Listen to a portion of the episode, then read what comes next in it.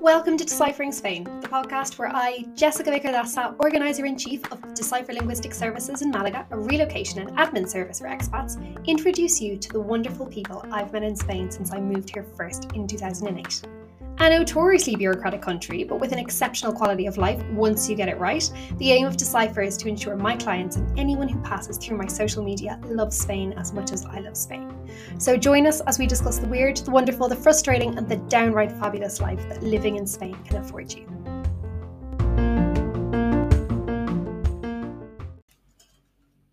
Welcome. It's okay. We're rustling sushi trays, but that's okay. That is that is the reality of life in Malaga city centre. it's not it's not a typical snack. It's not it's not a typical snack, but it was very warm, so it's it's what was available on the Just Eat app.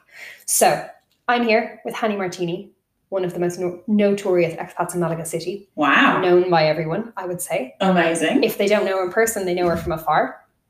Um, so tell us. What can I say to that? Well, I don't know. tell us who you are and how you ended up in Spain. What's your name Where did you come from? There you go. Um, well, as you said, Hanni Martini. I've been here for the last seven years. And I kind of ended up here on a bit of a whim, to be quite honest. I came out here for um, a couple of months on an extended holiday, kind of a working holiday. I had a re- have a remote business, so um, yeah, came on an extended holiday. Went back to the UK at the time. My son was fifteen, and um, so he had to go back to school and so on and so forth. And then he came home very wet and cold and miserable one November afternoon, and it was dark by the time he got home from school because that's Yeah. how it is in the UK in November. And he's like, "Mom, I just wish we were back in Spain again." And so by the time we went to bed that evening, I had booked the ferry. And Your wish is my we were on command. My son, my son. so we came over, that was November, and we came over in February. And Brilliant. So snap decision. snap decision, rented an Airbnb for six weeks so we could do a bit of house hunting. Knew we wanted it to be in the Malaga area, but um, having spent the two weeks west of Malaga, we wanted to try out the east of Malaga area. And so, yeah, just rented an Airbnb there and then went and found something to rent long term, and the rest is history. Fantastic. Mm. What did you expect? What were your expectations for kind of living in Spain? Well, I guess because I'd had that two months here, it was, although it was an extended holiday, I was working, and so I got kind of a bit of a taste of of real life. And so, actually, I think my expectations have fairly well matched up to the reality of living here. I expected to be more relaxed, to have slower mornings, to enjoy the climate. I mean, obviously, that is one of the main drivers for Yeah. most of us coming from Northern Europe down here. Um, and yeah, just to kind of, I just really, for me, I wanted something that was just different from the culture that I've been brought up in. And it could have been anywhere in, in many ways. You know, if somebody, if I'd gone to Southeast Asia for a couple of months and loved it, we might have ended up there. But Spain is so accessible because of the, the, the amount of time it takes to Mm. get from the UK. It's two and a half hours from where I live in the UK on the plane. So, um, yeah, so what I expected was pretty much what I got, which is just a much better quality of life, in my opinion. Excellent. And do you have any regrets? Or any Mm. regrets, not from moving, but any regrets of things you would have done differently or things you would have done? Yeah, I mean, I wouldn't have come over in the car in February and had to drive down through northern Spain because we actually got snowed in on the motorway. That- An enormous snow, horrible, horrible drift. It was absolutely awful, terrifying.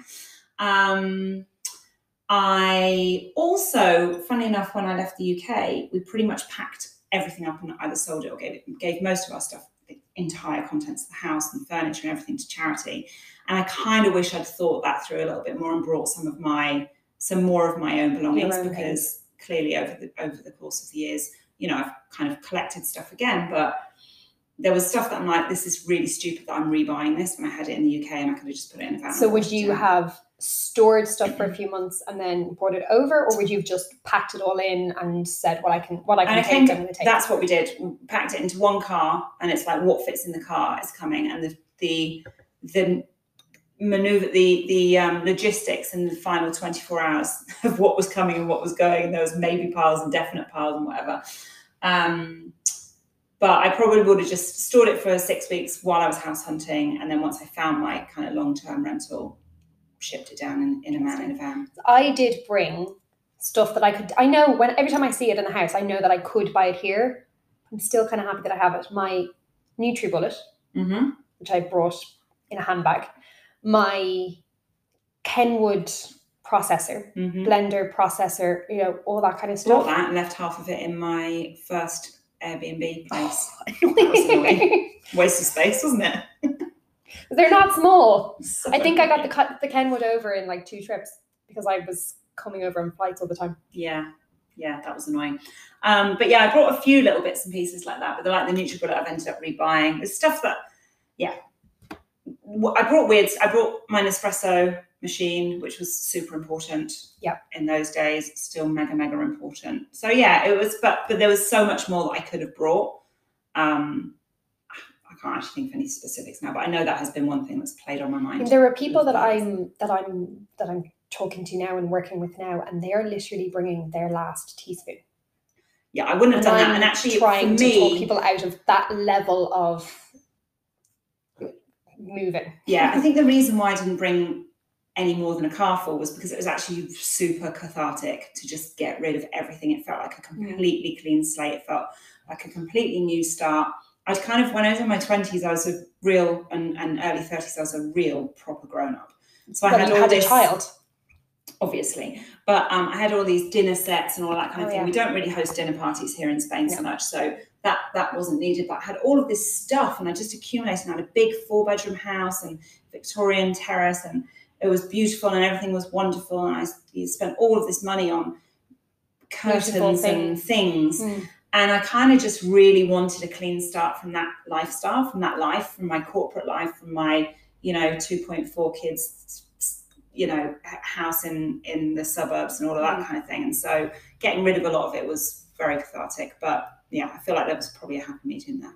Yeah. Anyway. So okay, you've got no regrets, and that is brilliant. hmm No real regrets. No regrets no, I mean, that would this is- affect this is you. not- this is not, not no regrets that would affect you. thing, Nothing no. dramatic. No.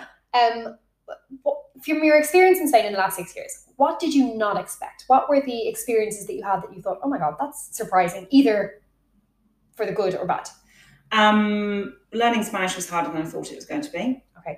I did Spanish at school um, up to A level, and so in my mind, I had that base level of Spanish there.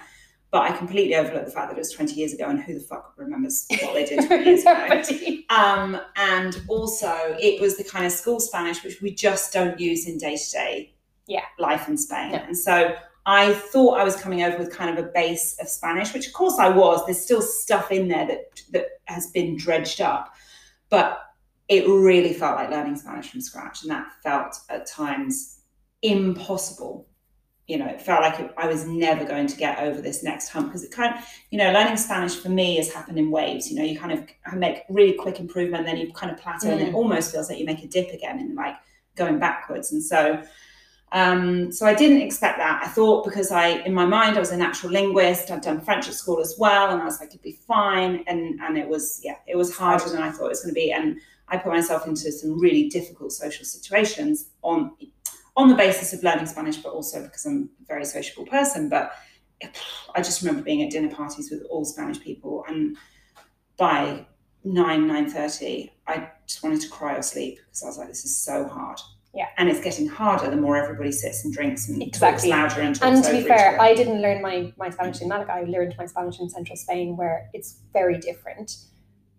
Not better, not worse. It's just a very different language. So coming to Malaga was almost an education for me in the Spanish Yeah. language. And when I was with Esme this morning, I went to get us coffee and churros. And the ca- the cafe that I went into to buy them in, I literally have no idea what anybody said to me.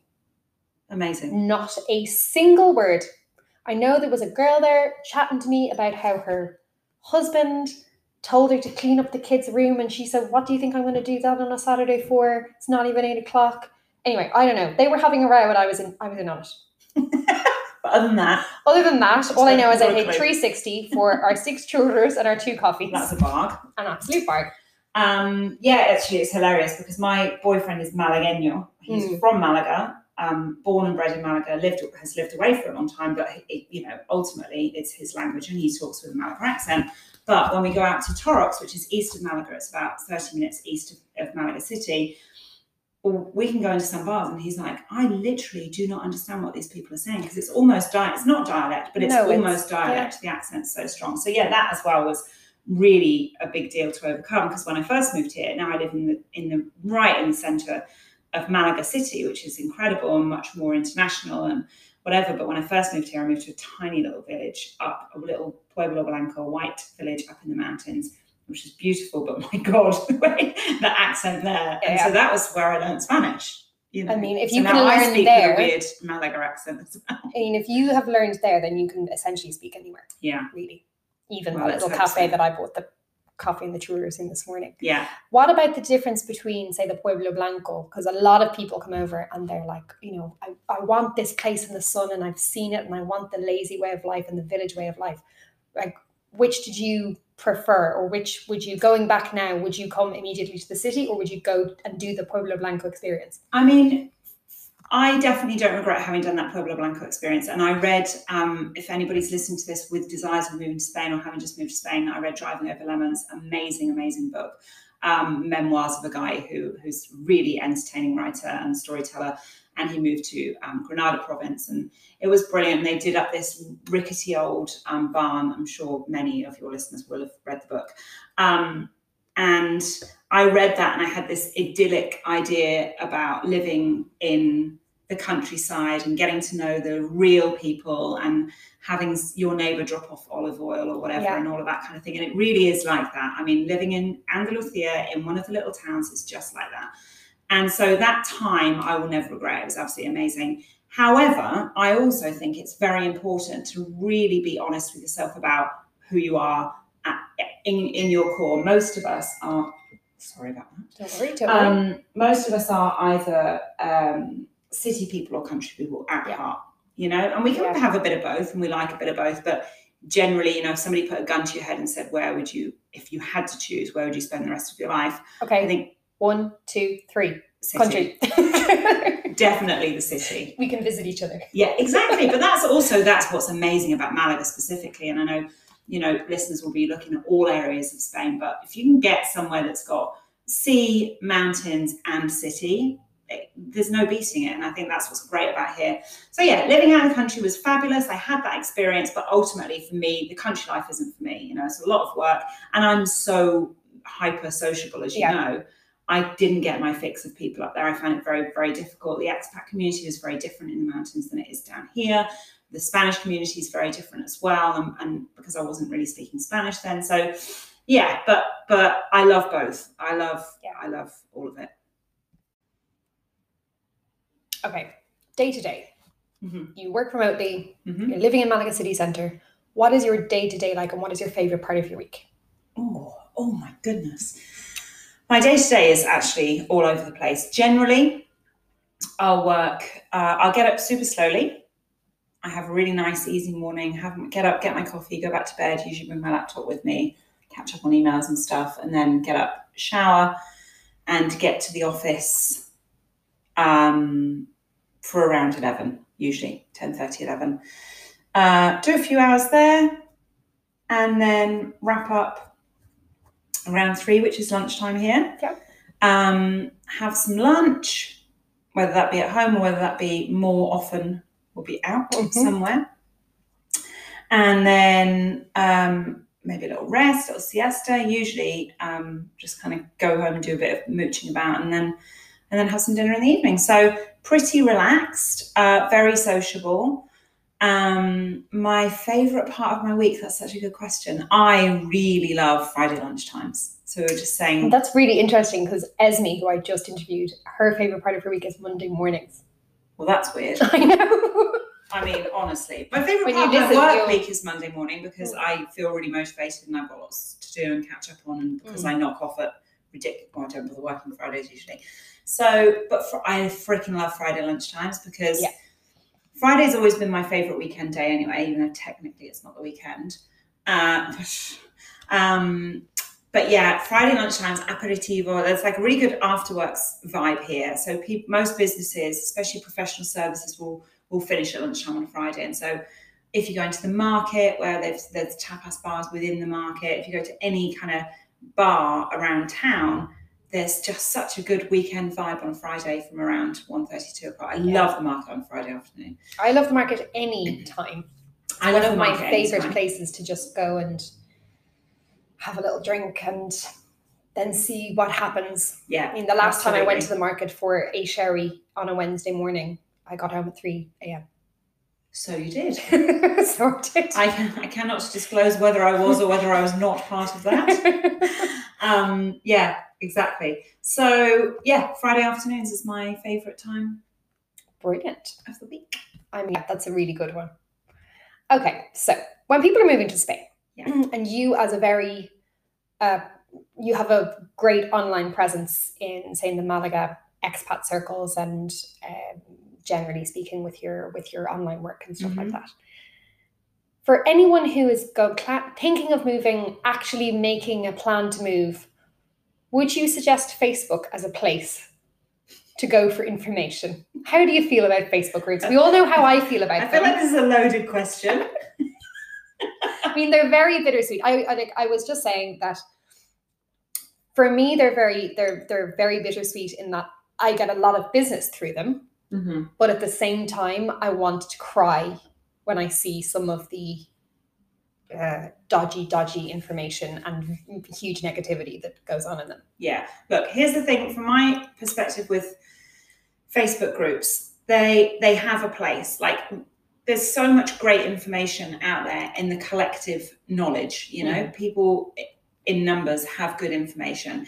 But it's about asking the right questions in the right way and and not asking stupid questions essentially, which unfortunately you're probably going to fall into one camp or the other. So, for example, I did see that my dad loves a Facebook uh, expat group. He's recently moved to Spain in the last six months. And um, he did post in the other day, can anybody recommend a good local broker for car insurance? And I'm like, actually, that is a good thing to post into a Facebook group because really what you want is personal recommendations, not just, not just, um, you know, obviously you can Google it, but what you're looking for is somebody who says, actually, I had a really great experience with this company. They were super helpful. They speak English, da, da, da, whatever it is you need. Yeah. So for, for that kind of thing, I actually think it's really good. But it's the Um, way you ask the questions. It's the way you ask the question, and it is the question you ask as well. If you if it's like, has your Mercadona got any um, Broccoli, broccoli, for example, for example. uh, and you're asking the whole of Spain, then you're mental. Or if it's something like that's not even related to being an expat in Spain. Or there's so often questions like, uh, has, has anyone lost their hearing in their left ear? Uh, and what did you do about it type thing, but nothing to do with living in Spain, you know? Yeah. So I think they have their place. Unfortunately, they are also full of keyboard warriors who have absolutely nothing better to do with their time than than get into a nice Barney. So. I think if you're not sensitive, they can be super useful. Mm. If you are sensitive, probably best to avoid. Stick away. Stay Yeah. away. Yeah. I mean, And- it's So much better to just build a real community around you, like of actual real life human beings. Yeah. And I know that's it is easy for me. It comes naturally to me. I'm extremely extrovert and very sociable. And I understand that it is not that easy for everybody. I do understand that. But but everybody can find people that they've got common interests with, you know. Um, my dad's just got himself a little allotments and now he's got his allotment crowd. He's going to start doing some uh, martial arts. So then he'll have people that he does martial arts with. And I'm like, it's really important that you build a community for Mm. yourself and, you know, with people who have com- commonalities and common interests. And, and then you can actually just go and ask those IRL in real life people Yeah. instead of going to a Facebook group. agreed. That would be my number one tip. So, okay, you mentioned your dad has has his allotment cr- crowd, and he'll have his allotment crowd, and then he'll have his martial arts crowd, and Yeah. then you know the more activities and the more things that you do, obviously, the more people that you that you start to meet. Do you think that there is a divide, whether that be positive or negative, between the Spanish community and the expat community? I mean, of course, there is to an extent because we are very different culturally. We're we're very different, and I think you know it depends how, as an individual, it depends how well into how well integrated you choose to be, or how you want how you choose to integrate or not integrate yourself with the local community. I don't think. I think here in Malaga, we're especially fortunate. People are very very welcoming of Mm. foreigners, um, of expats, of immigrants, and so we can go into any business and um, make friends or you know become a regular customer and be just as valuable as somebody who's lived here for 20 years um, or for their whole life. Uh, but of course, there's always going to be a divide between different. And, and actually, here on the Costa del Sol, we have so many people from so many different countries and so many different parts of the world. There's also then even uh, divides between different expat groups. Yeah. So you've got the, the Swedes or the Nordics and the, the Scandies and the, and then you've got the Brits and the Irish and whatever. You know, we've all got, all got our own little pockets of of um, groups within the expats Yeah. almost. I mean, we you and I personally don't because we're very multi-national. We are. Yeah, You don't definitely. just have your little Irish group. I don't just And have my little British. something group. that I know that I, I say to people all the time when I'm sounding them out to see if I want to spend time working with them or not. Because when I when I am working with people, it's it's usually for a few months. So once bitten, twice shy. I've had my nightmare clients and I've had wonderful clients, and now I have to sound people out. Mm. And one of the things that I absolutely refuse to do is work with sun seekers, just people who want to move to the sun. It's not my buzz. My whole thing is I want people to love Spain as much as I love Spain. And if I can help you get there, then that's great. Um, but I'm not looking to work with people who just want to drink pints and eat pies No. in the sun. And you laugh, of course, and I laugh because it's just not our people, No. but it's really not my people on any level. not on a work level, not on a social No. level, not on any level. No. But you know, everybody can find their people here, and that's the Yes. thing. I think we mm. find our people, pie, pie and pint people find their other pie and pint people, and Yeah. you know And that's all fine, and we can all live harmoniously, In having nothing to do with each other. in separate lanes. Absolutely. Okay, so um, COVID 19 hit last year. It was all awful. Um, Spain quickly got over it and Mhm. said, "Do you know? Fuck that. Let normal life pre- resume, more or less. Yeah. More than other countries. But travel hasn't really resumed. No. So staycations are the word of the year. Everyone in Ireland is staycationing, and in the UK they're staycationing in. Spain, what would be your like ideal staycation, your weekend away in Spain? oh, so many. Does depend on the time of year. Can I, do I Okay, to narrow it yeah, down to one? You can't, no, you don't have to narrow it down to one. You can give Okay, me a so- winter one and a summer one. For me, summer, I, I, ab- okay, I absolutely love Cadiz province. I Yeah. just think the beaches on the Atlantic coast of Spain are incredible. I haven't done the northern Atlantic coast, but that is somewhere I'm absolutely desperate to get to. Like, I really want to do Asturias, Galicia. But um, down here in, in the south, that Atlantic coast is stunning. The beaches are amazing. I'm from Devon in the UK, uh, right on the Cornwall border, Plymouth on the Cornwall border. So I spent my entire life up until I moved here with those amazing, beautiful beaches. And the beaches in Cadiz province really remind me of the beaches in Cornwall, just vast, sweeping, you know, yellow sand and absolutely We're, gorgeous we're going sand. on Wednesday, Oh, and I've never brought Mauricio down to Cadiz because I'm actually 100% legitimately terrified that he'll just say, Right, this is me. I live here now. And Yeah. I do love it, but I'm also a social person and I need to be around people. Yeah, it's not for uh, for me. It's not for. It wouldn't be somewhere I could live. I, for example, there's a town called Tarifa in Cadiz province. I adore it. It's like a little surf town. It's like everything good about the surf towns in in in Cornwall, but even better because the architecture is just so beautiful. The history is amazing. It's a Moorish town. Oh, it's just oh, I love it. I love love love it, and I could live there if it was within half an hour of Malaga City, Malaga Airport, and all Okay. that. It's just too remote for me. Yeah. You know, it's too remote.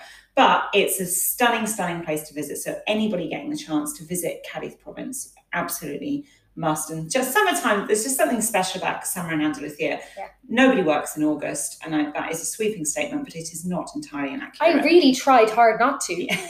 My plan was bloody podcast, didn't you? very annoying.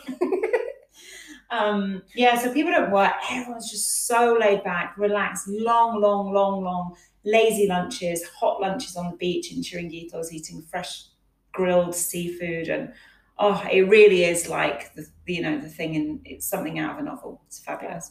So that's number one. Um, and then I love a city break. yes. I love, as I've already said, I'm very much a city person, so I love a city break. And I think one of my top cities for a city break would be Bilbao.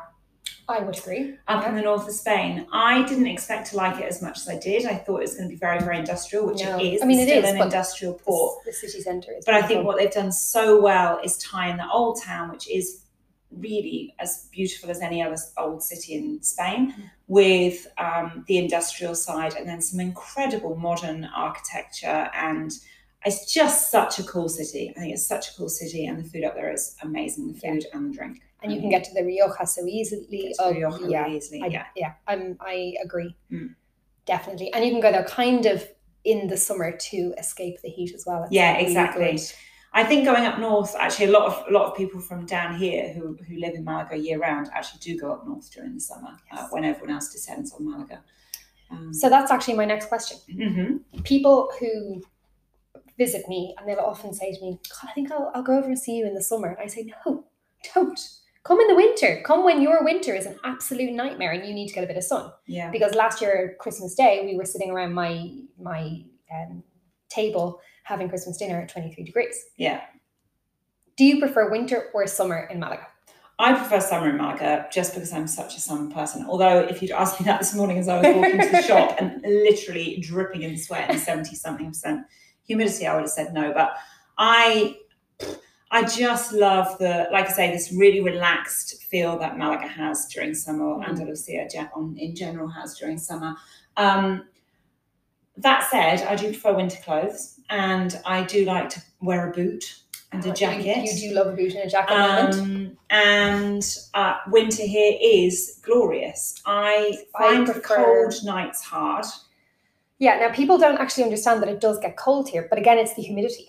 The same as it's not 40 degrees out there, it's probably 28, but the humidity makes it feel so hot. And in this in the winter it's the same. I I remember last winter, January, I think, actually crying Yeah. because I was so cold. Cold to your bones, and it's Yeah. horrible. And this is the other thing people don't understand, especially when they're listening in the UK or Ireland, where we all have wooden, either wooden floors or usually Underfloor wooden floors with carpet over the top Mm. or whatever, curtains, central heating, underfloor heating. There's none of that here. There's none of that here. We're in a room now with tile floors, as it has every single apartment. Very, very high ceiling. Very high ceilings, old doors, not double glazed. You know, it's not geared up for those few. It, it is only two or three months in the winter. It's usually February and March. For I was going to say worst. February and March, yeah. Oh Because up to January, I think I'm happy. February and March is when it gets cold and rainy. yeah, horrid. And that during that time of year, I go. out I I fly. You, south. you leave. She she follows the swallows. I do. She's out, she's out with the flamingos in Chile. do. So yeah, for me, summer. is- Okay. Right. Are you a siesta In worshipper summer. in the summer? In the Okay. summer. Don't really siesta in the winter. Christmas Christmas time I generally siesta So December. and back to back partying. December, yeah, when I say Christmas time, I mean the entire month of December. Um, oh, what a great December we had last year, didn't we, Jess? Oh, listen, and this year's going to be even better It is. because we've planned for it. We have. um, so yeah, but generally like the shoulder seasons, autumn and spring, um, I don't siesta, but I will if I'm tired, if I've had a late night the night before. But summer I do. Like this, you know, when you leave this afternoon, I'll be head down on the sofa Yeah. for 25 minutes and up. So this is another thing that I was discussing with Esme because she said she's so high energy and she's not really a big sleeper anyway. So siesta is not her, not really her thing. When I was working in an office, eight hours, really close to here, I and I I lived really close as well. So I used to leave the office, go home, have my lunch that I'd already prepared, so that I like this was all calculated down to the last minute. Mhm. I would do a pajama and under the sheet siesta for twenty five minutes and then go back to the office. I am very committed to the siesta life. I do enjoy siesta. an under the sheet siesta. I do. If I'm going to do it, I'm not going on the sofa. I want to get into the pajamas, get into bed. yeah, I get into nothing and get into bed. But yeah, I do like to get under the sheets for sure. But I'm I can also do it on the sofa. Hmm. also just 25 minutes. But the key is do not sleep for more than 25 Yeah, minutes. that is the key, definitely. Or you'll wake up and you won't know who you are, where you are, You'll be what, groggy. You'll have a Awful. hangover even though you weren't drinking before your siesta. which is just a waste of hangover, Which really. you never would not be drinking before siesta. Exactly. It's uh, Un- unlikely. unlikely. Okay, so bars and gastronomy. Malaga has the highest end, you know, all of the celebrity chefs have their restaurants here in Mhm. Malaga, Marbella, and all the rest of it. Then you also have like the, the medium range stuff, like our sushi that we got. And then you have the real dive bars Mhm. where you don't understand the people and you can get two coffees and a bag of churros for 360 and i mean the guy beside me ordered shots with his I mean, he sounds like our people, exactly so when i mean people will often walk by bars in malaga and see a real grimy floor full of serviettes and full of shit and think i'm not going to go in there what would your take on it be would you prefer the fine dining experience or would you rather go in with pepe and paco I mean, Pepe and Paco all the way, all the way. I love a dive bar and I could spend all day, every day in dive bars. I also really do enjoy the high end gastronomy scene that Malaga has, and we have some amazing local talent, like people who've worked in, you know, their way through different restaurants in Malaga and now have their own restaurants, and and some incredible, innovative, delicious, delicious cuisine. Um, but on a day to day basis, I'm all about the, you know, the beer and the tapa for two euros and the, the hilarity of the conversation happening around you and watching the world go by and really feeling Yeah. life as a Spaniard. And the reason that I ask this is because when people come kind of for the first couple of weeks, they're usually in an Airbnb while we're looking for them to get, you know, a long term rental or something. Yeah. And they say, Yeah, we went for lunch in this great place up in Plaza de la Merced. And I'm like, You didn't. No. You I can tell you now you didn't go for a great lunch. You, went You might have- food. You went and had food somewhere, but I can tell you now you didn't have a great lunch. Mm. And this is the kind of the information that I want people to get that you know what, don't be put off by a mucky floor or a bar full of glasses that haven't been cleared. That just means they're busy. Well, you know, I, I get it. I get it's very intimidating when you walk past a bar like that. Not just not just because even if you can overlook the fact that serviettes all over the floor, which is actually a cultural thing because it's it's actually not poor hygiene. It is historically we would just wipe our hands, throw the serviette on the floor, and every so often someone will come around and sweep them up. That's that's actually good manners here. But even if you can get past that bit, it's then not knowing how to order, what you're ordering. If you don't speak the language and that's a barrier, it can be terrifying, especially if the bar's busy and loud and yeah, and you don't know what you're doing, which is exactly why.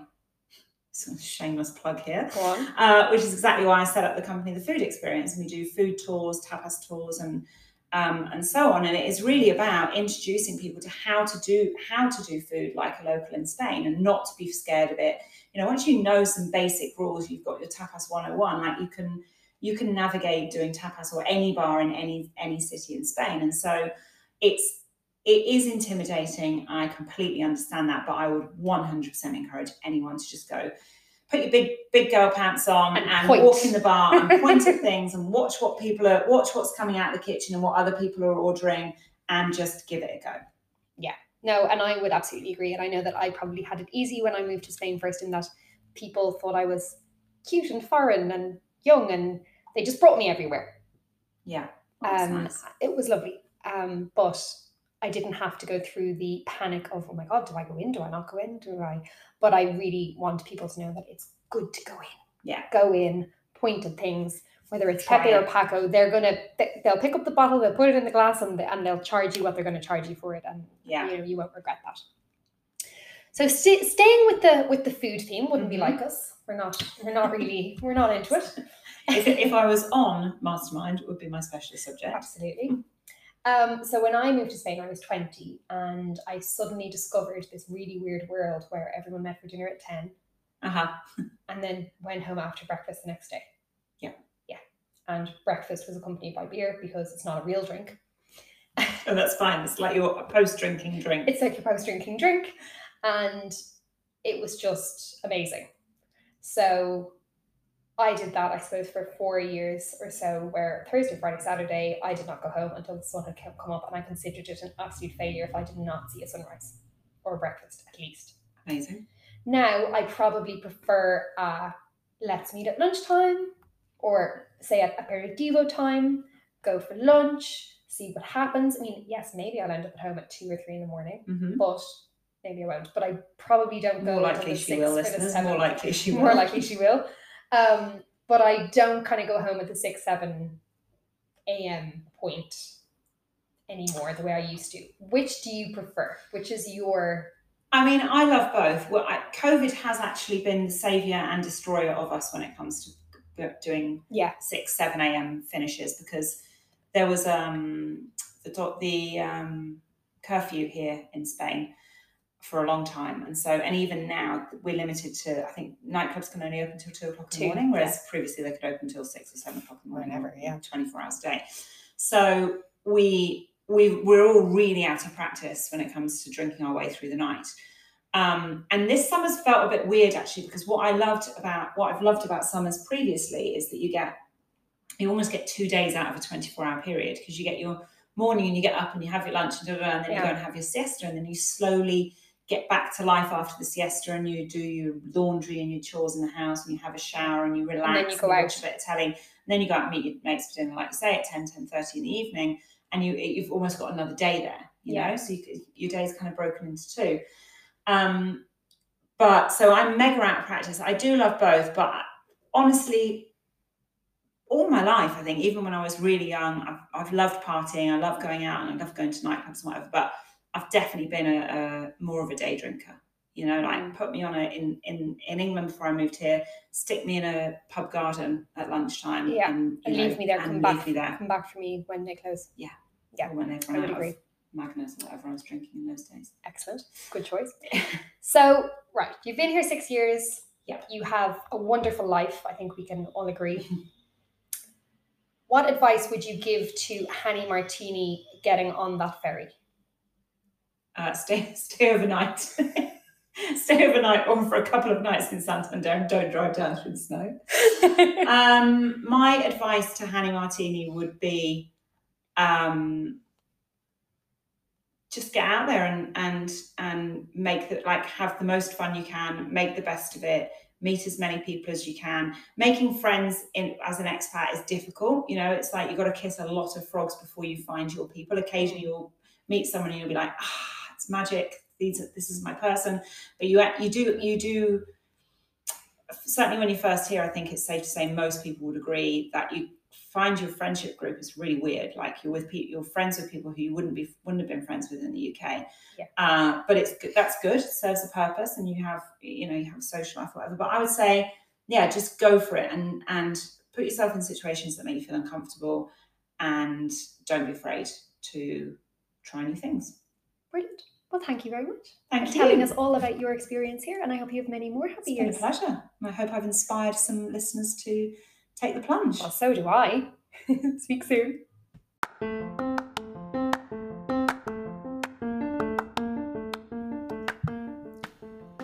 If you think that Spain holds the key to a better life for you and you're sick to death of conflicting information on Facebook groups, first of all, join the club.